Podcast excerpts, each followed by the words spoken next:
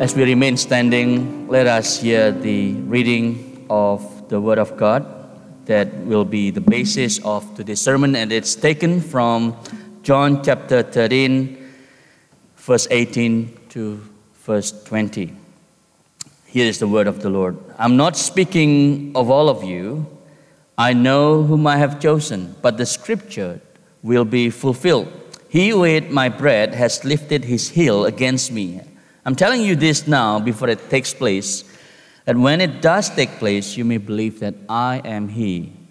Truly, truly, I say to you, whoever receives the one I send receives me, and whoever receives me receives the one who sent me. After saying these things, Jesus was troubled in his spirit and testified, Truly, truly, I say to you, one of you will betray me. The disciples looked at one another, uncertain of whom he spoke. One of his disciples, whom Jesus loved, was reclining at table at Jesus' side. So Simon Peter motioned to him to ask Jesus of whom he was speaking. So that disciple, leaning back against Jesus, said to him, Lord, who is it? Jesus answered, It is he to whom I will give this morsel of bread when I have dipped it. So when he had dipped the morsel, he gave it to Judas, the son of Simon Iscariot. And after he had taken the morsel, Satan entered into him. Jesus said to him, What are you going to do? Do quickly. Now, no one at the table knew why he said this to him. Some thought that because Judas had the money back, Jesus was telling him, Buy what we need for the feast, or that he should give something to the poor. So after receiving the morsel of bread, he immediately went out, and it was night. The word of the Lord. Please be seated.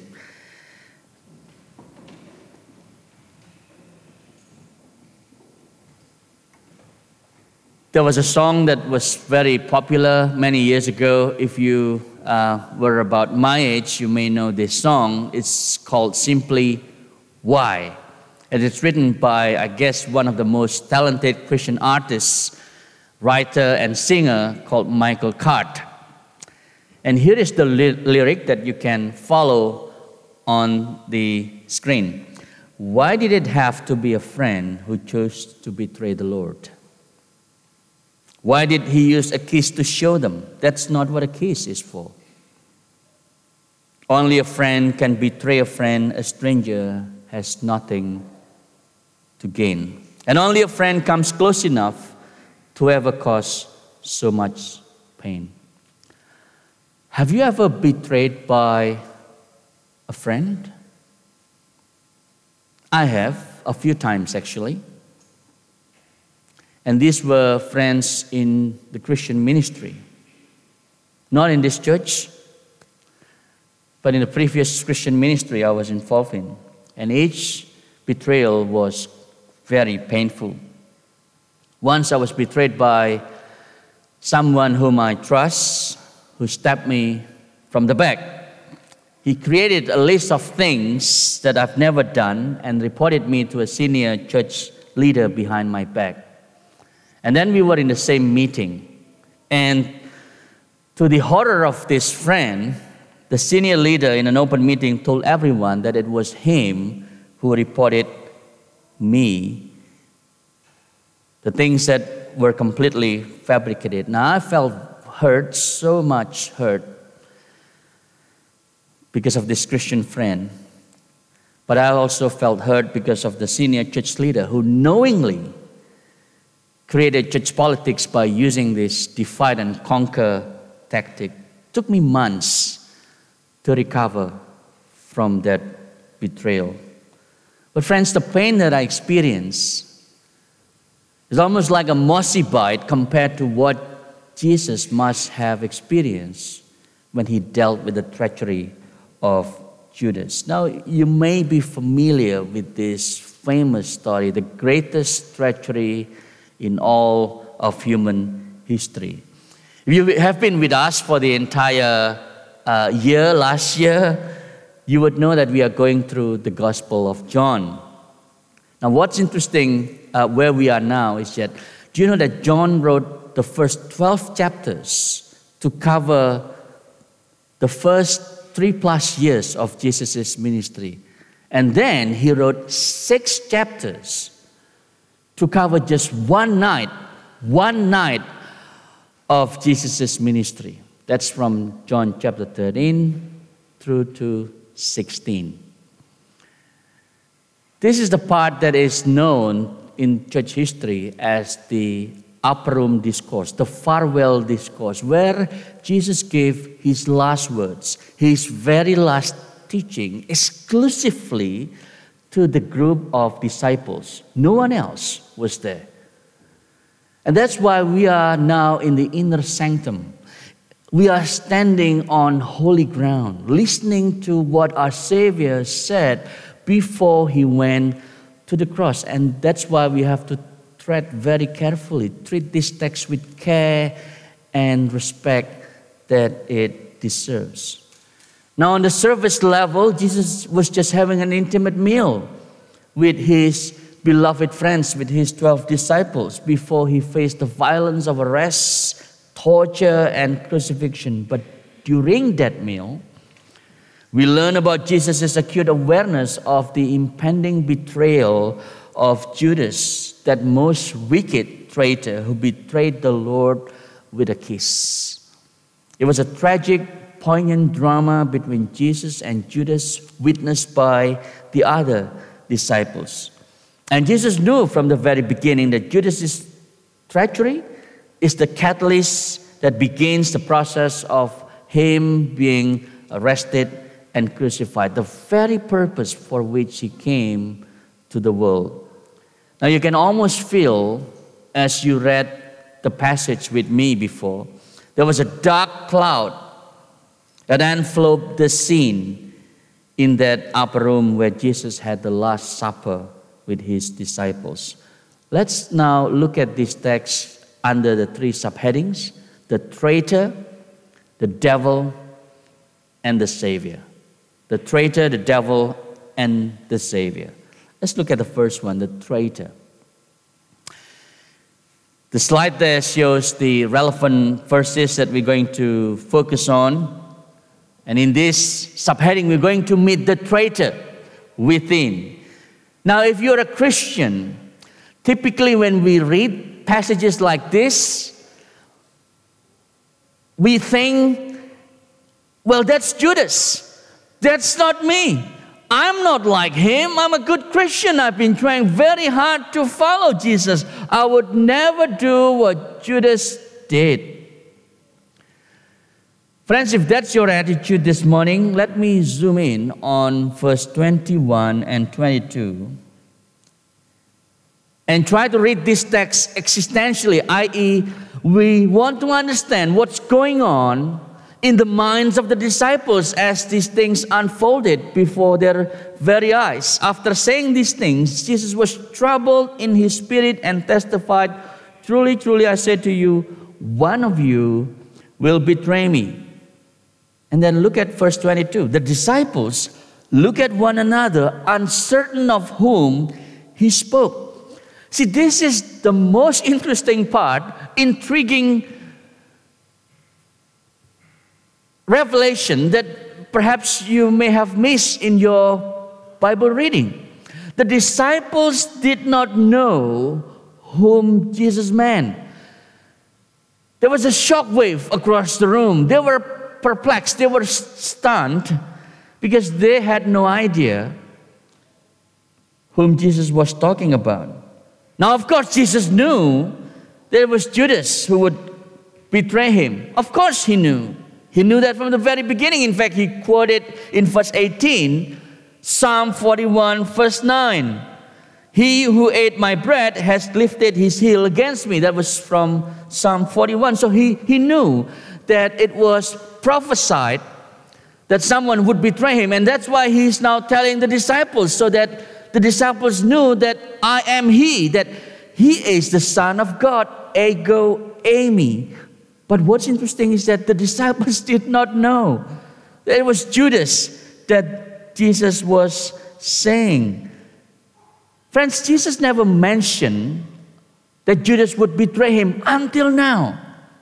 Just imagine if, Had Jesus openly revealed what he knew about Judas, it is very likely that the disciples would have turned on him. Peter would have drawn his sword and perhaps ended the life of Judas. No, Judas never told, uh, Jesus never told them what Judas would do until now. And Jesus said, One of you would betray me. What do you think this, the disciples had uh, in their mind? They must have thought, Oh no, please don't let it be me. They did not know that it would not be them, but they only can hope that it would not be them. But they cannot be certain for sure. So there was a silence. Like you can hear a pin drop when Jesus said, One of you would betray me. See, here is my point, friends.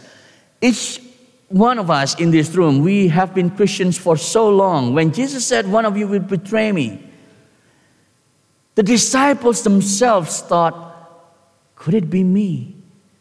Oh Lord, please let it not be me. Because they're not sure whether they have done something that would betray Jesus. And suddenly, in that silence, as usual, Simon Peter broke that silence and asked John, who was sitting next to Jesus, to inquire him, John, why don't you ask Jesus whom he meant? He was like whispering to John. And then Jesus gave the signal to John, perhaps unheard by the other disciples. Jesus answered, It is he to whom I will give this bread when I've dipped it. So he dipped the bread, the morsel, he gave it to Judas. Now, Jesus would have been, you need to understand the, the setting of that uh, Last Supper. Everyone was reclining on their left elbow like this so that the free, the, the right hands uh, was free to, to give the bread. So when John sitting on uh, Jesus' right, Jesus' uh, right hand can dip the bread and then give the person on his left. And in that, in that case, that the person on, sitting on Jesus' left was Judas. Now, what's interesting, if you look at that passage carefully, even after Jesus said, It is to whom I will give this morsel of bread when I have dipped it, the disciples still did not know whom Jesus meant. Because they thought that Jesus asked Judas to buy some bread for the Passover festival, or that he should give some of the money to the poor as it was customary at the time. They did not know. See, they did not say, hmm, you know, we've been thinking that something is off with Judas. Because, you know, when we went out and minister in the name of Jesus, we cast out demons. Jesus' demon, uh, Judas's demon did not come out. Did, they did not say that. They did not have any suspicion that it was going to be Judas. What it really meant, here is the point that I want to get across. Judas looked like everyone else.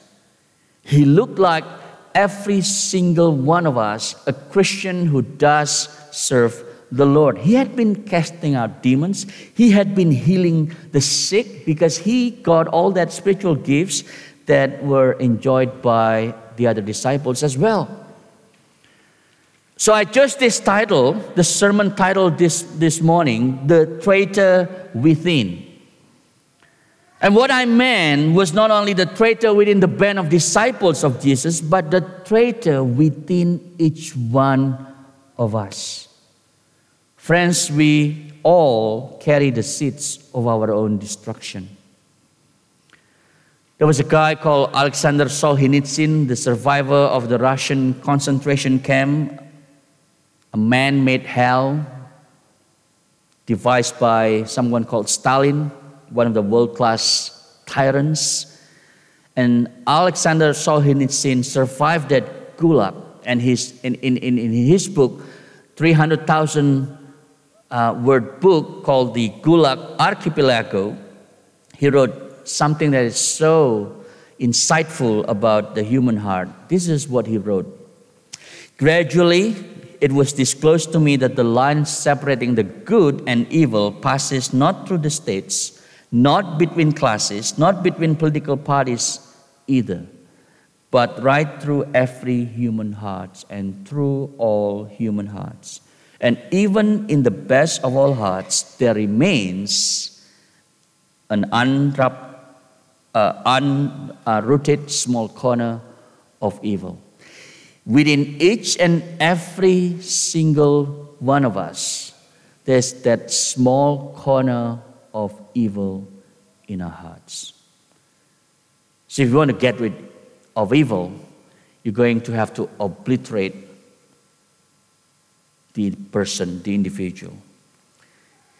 Christian brothers and sisters, let me ask you this morning, point blank, out of loving heart, do you have that small corner of evil in your heart that makes you a traitor to Jesus? Do you have the traitor within your heart? Judas loved his money, and maybe we also love money and serves the God of money instead of Jesus.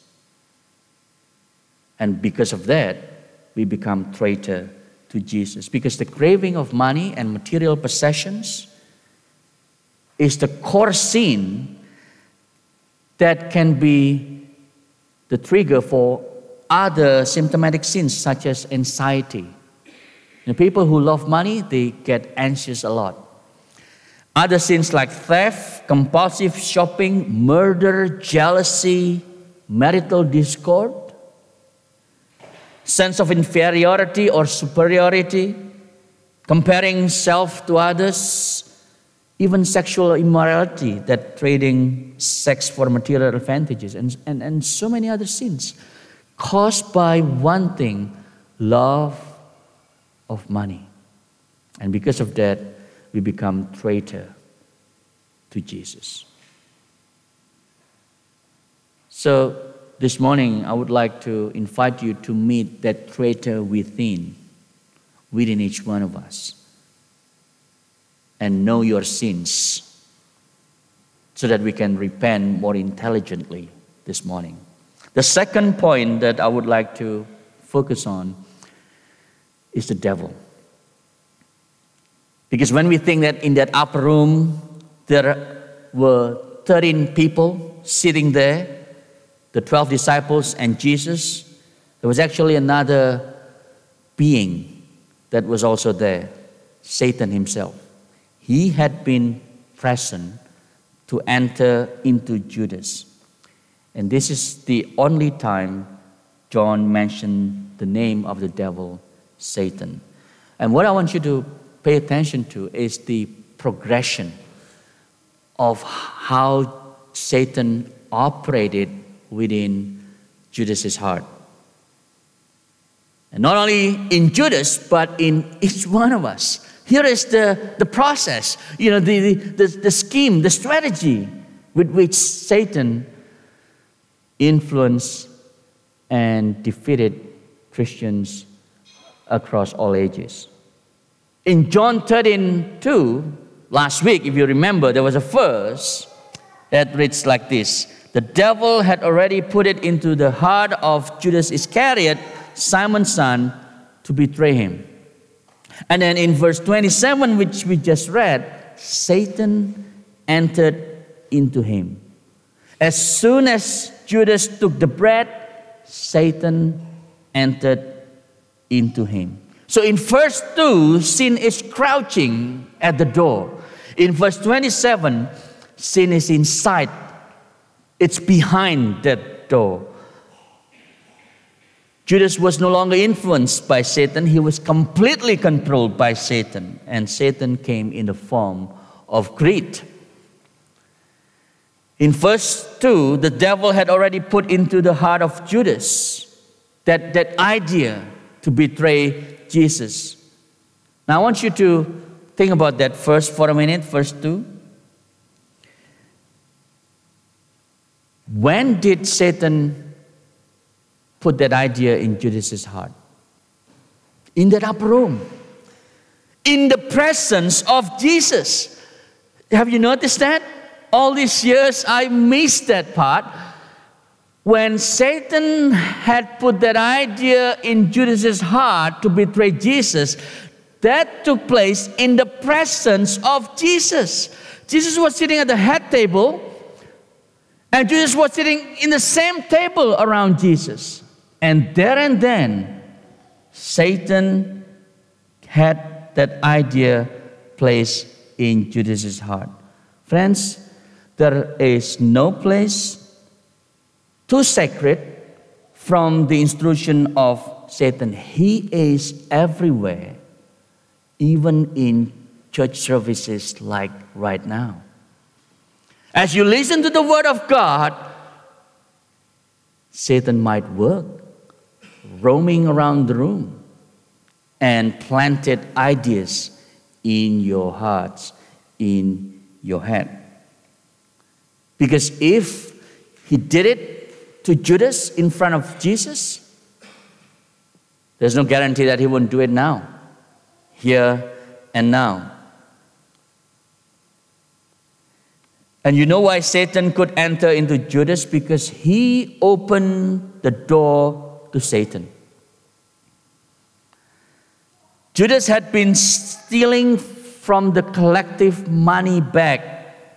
And because he kept that sin secret, Satan entered into him. See, Judas was a thief.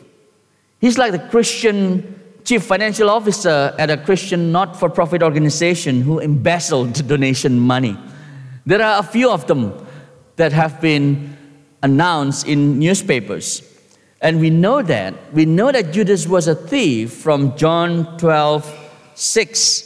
It told us that he was the keeper of the money bag and used to help himself to what was put into it. It is this lust for money that became the reason for his downfall. He was controlled by greed. And what's next? Well, he went, if you look at the parallel passage in Matthew 26, verse 15, it was recorded that he approached uh, Jesus' enemies and asked, What are you willing to give me if I deliver Jesus over to you? So they counted out for him 30 pieces of silver. Matthew 26 15. Now, in Hebrew culture, 30 pieces of silver was not a lot of money. In fact, it was the exact price paid to the master of a slave if and when his slave was attacked by an, an ox. You can read that in Exodus 21 32. So that, that amount of money is the exact price of a slave. That's how the religious leaders valued Jesus. And Judas made a deal with the chief priests and then sat down at our Lord's table with known sins that he would not confess. This is the Lord's Supper. He had a sin that he never confessed, that he was a thief, he kept stealing, and he, was dealing and whining with the enemies, with the religious leaders, but he did not confess his sins, and Satan entered even further into his life. Unconfessed sin always opened the door to Satan's power. Don't forget that. So, summary statement so far. In the next slide, Satan does not care about your perfect commitment, ministry, experience, or theology as long as you live for something other than Jesus. As long as you live for something other than Jesus, money, fame, popularity, people's praises and opinions, as long as you live for all those things, no matter how much experience, theology, and ministry you had, Satan doesn't care. I mean, look at Judas. He had commitment. total commitment to follow Jesus. Like the rest of the disciples, he left everything to follow the Lord. We have no biblical data to assume that he was not sincere and total in his commitment. He was sold out for Jesus. What about his ministry? Well, he was actively involved in the Christian ministry. He was given supernatural gifts, as I mentioned before. Apostle uh, Luke, or Dr. Luke rather, wrote this that Jesus gave them power and authority over all demons and to cure diseases, and he sent them out to proclaim the kingdom of God and to heal people, including Judas. So that tells us just because you are serving Christ does not mean that you belong to Christ. Let me repeat that again. Just because you are serving Jesus does not mean that you belong to Jesus. What about experience? Judas walked with Jesus for three years. He saw the greatest life ever lived up close and personal. He walked with Jesus every single day. That's different from what you and I experience, even though we have followed Jesus for maybe a decade, maybe three decades, but we never witnessed with our own eyes the miracles that Jesus did. Judas was there eating the bread and the fish that Jesus miraculously multiplied. He saw with his own eyes how Jesus raised Lazarus after he died for four days. See, you can't have a better evidence for faith than Judas did because he saw everything with his own eyes. His eyes had seen the clearest evidence for the faith in Christ. His ears had heard the finest teaching from the Son of God himself, and his feet had followed this, every step of his master for three years. But lo and behold, he still betrayed the Lord. What about theology? There's a Puritan writer called Thomas Goodwin, and he wrote famously in his book Judas heard every Christ's sermon. Every single time Jesus preached and taught, Judas was there, listening, maybe having the first row. Unlike most uh, Christians today, uh, he chose the first row. He heard warnings that Jesus gave about money. In the parable of the uh, sower, Jesus said, faith can be choked by deceitfulness of wealth. Judas listened to that. Jesus said, You cannot serve both God and money. Either you will hate the one and love the other. Judas heard all that. In the Sermon on, on the Mount, Jesus taught that there is a narrow road that leads to life and a broad road that leads to destruction. Jesus heard all that. But for Judas, Jesus perhaps only Lord in the head, in theory, but functionally, in daily practice, Money was his Lord. That's why he sold Jesus in exchange for money. Friends, you can be a sermon junkie. You love chasing good sermons from popular preachers on the internet and spend your every free moment to listen to the best sermon on any passage that you like. And yet, your deepest desires the deepest desires of your hearts never change. It is possible. It exactly what had happened with Judas. Satan does not care about your perfect commitment, ministry, experience, or theology as long as you still live for something other than Jesus Himself. See, Satan doesn't gain a foothold in the lives of people who are walking in the light with Jesus. He only gains access when you open the door to him. See, we are completely uh, wrong about our assumption on this. We always fear that Satan will somehow have secret access to God's children, to you.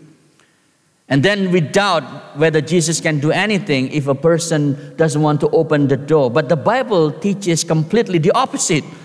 Jesus can open the door of your hearts, even though you want it or you do not want it.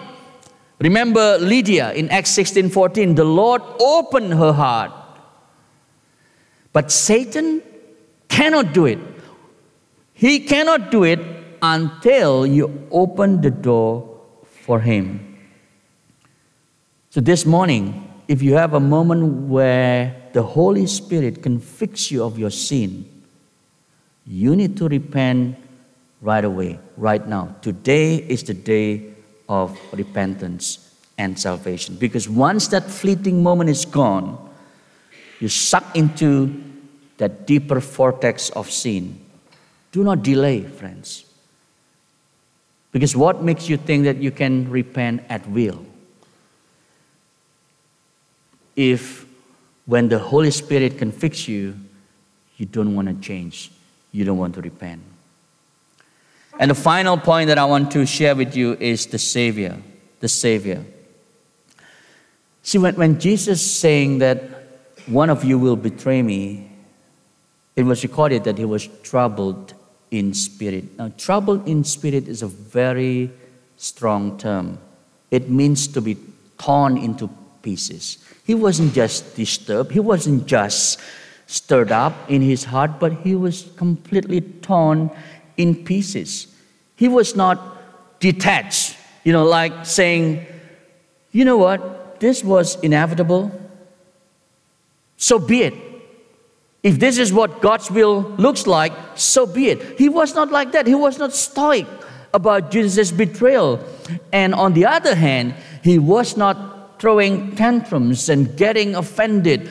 What have you done? What are you going to do, Judas? After all I've done for you. He wasn't like that. But he was torn into pieces. And this gives us something important about the heart of our Savior. Every sin we commit is something that will break his heart.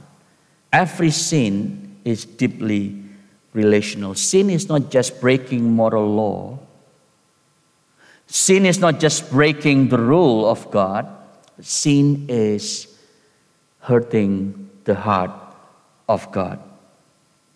So, if you are not a Christian this morning, if you're not sure that you are a Christian and you said, Well, I'm not religious, but I'm, I'm a good person. You know, I don't steal, I live honestly, I, I give to the poor, you know, I, I, I tithe, I, I, I do contribute to the Lord's work. So, I'm not that religious, but at, at times I do that. Tim Keller had this uh, analogy that I thought is quite good. He said, uh, There's a poor widow who had a son, only child, and she teaches him to be good, to always tell the truth, work hard, help the poor, and so on. And she sacrificed every single thing to get him through college. She makes no money. She spends nothing on herself. She works incredibly long hours so that her son, her only son, can get through college. And finally, he got through college, he got a degree, he got a job, he got a very nice job and very successful. But he never talks to his mom. Now, obviously, he admits the existence of a mother. He said, Oh, yeah, I believe there is a mother to me, and I know and I send her a Christmas card every year, but he never goes to see her, never cares for her, never loves her. He never gives her the relationship that he owes. And to this person, you might say, how incredibly selfish this young man, because he owes her everything, right? It's not enough for him to tell the truth, to work hard to help the poor, because if it were not for his mom, he wouldn't be able to do all that. Now, this man would be morally, ethically righteous in his life, but that's not the way to live his life. See, we are like that young man. When we sin, we're not only breaking God's law, we, we trample on the relationship because we owe everything to God. That ability for us to work and to do anything in our lives, we owe Him far more than that young man owed his mother. So that's why Jesus was not stoic nor shocked at Judas, but he was torn in pieces because his heart is so bounded with your heart with the hearts of those he loves. And it was painful for him to see that you are sinning because when you sin, you break his heart. If you are morally offended at this young man who owed everything to his mother and yet he goes off and ignored her, you should be offended at yourself. Because indeed, there's a God who created you and sustained you, and you owe him everything. And yet, when you sin, you break his heart, you trample on his heart. And not only that, not only Jesus was troubled in spirit, but remember last week, he washed Judas's feet. Friends, that's quite amazing, isn't it? He knew Judas would betray him. If I were Jesus, when I washed the disciples' feet, and then when it came to Judas, I said, hmm, not you, not a chance, not in a million years, and then move on to John or to Peter. Or maybe not Peter as well, right? But he washed Judas's feet. And that's why a commentator said this Judas went to betray Jesus, and he did so with clean feet. Not only that, not only he was troubled in spirit, not only he washed Judas's uh, feet, he gave him bread. And in the ancient Near East culture, if you give bread to someone during a meal, that shows care and honor and love towards that person. Just like what we do today. You know, when I'm uh, invited uh, to, to um, a university in China, I remember we sit in a, a, big table, round table, and then suddenly somebody from the other end of the table, because it's a big table, um, stood up and then uh, brought a glass of wine or a glass of tea, a cup of tea, and then said, uh, Cheers, thank you for coming, and blah, blah, blah. You know, basically to honor and respect and so on. And it's the same thing with Jesus. He gave the bread to Judas, saying that I did love you. Almost as if Jesus gave a chance for Judas to not do what he was supposed to do. He's saying to Judas, I see you all the way to the bottom. I know everything. I know what you're about to do, and I still love you.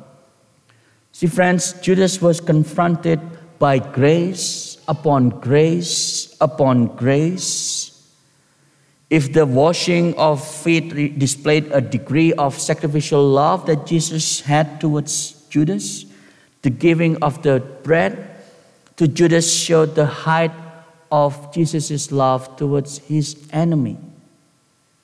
But at that point, when Judas received the bread, he went out and it says it was night. It was night.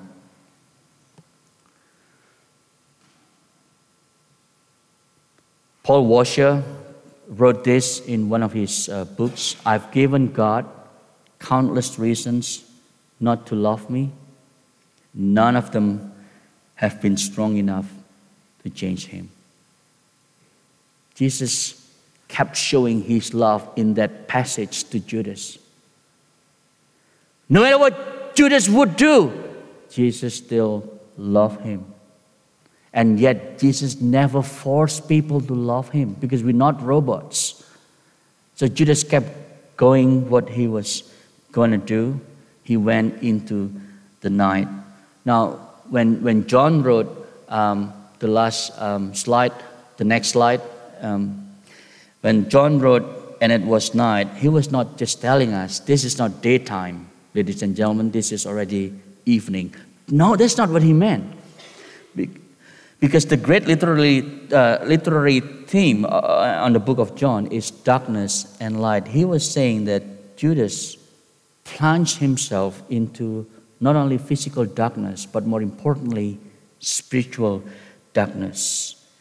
Judas had this explosion of God's grace, and yet he still remained in his sin. Why? That is to say, because Judas never gave Jesus Christ his heart. John 6 64 says this, because some of you do not believe. For Jesus knew from the beginning who those who, uh, were who did not believe and who it was who would betray him. So Judas was never a true believer. He was a hypocrite. He had never believed in Jesus. And that's a tragic story of how close a person can come to salvation and yet be lost forever. But here is how the gospel connects to our story today. Judas went into the darkness of night, but on the cross, the darkness came down on Jesus. Matthew 27, verse 45 said this Now from the sixth hour there was darkness all over the land until the ninth hour. And about the ninth hour, Jesus cried out with a loud voice, Eli, Eli, lama sabachthani. That is, my God, my God, why have you forsaken me? It should have been Judas who was forsaken by God, but it was Jesus. The darkness of sin that Judas deserved came down on Jesus so that when you and I believe, he can say to us this morning, I have seen you. I see you to the bottom of your hearts. I see everything you have done to me. And I see everything you're going to do to me when you betray me yet again. I see the stuff in your heart that you cannot even admit is there, that small corner of evil in your hearts. And yet I love you anyway.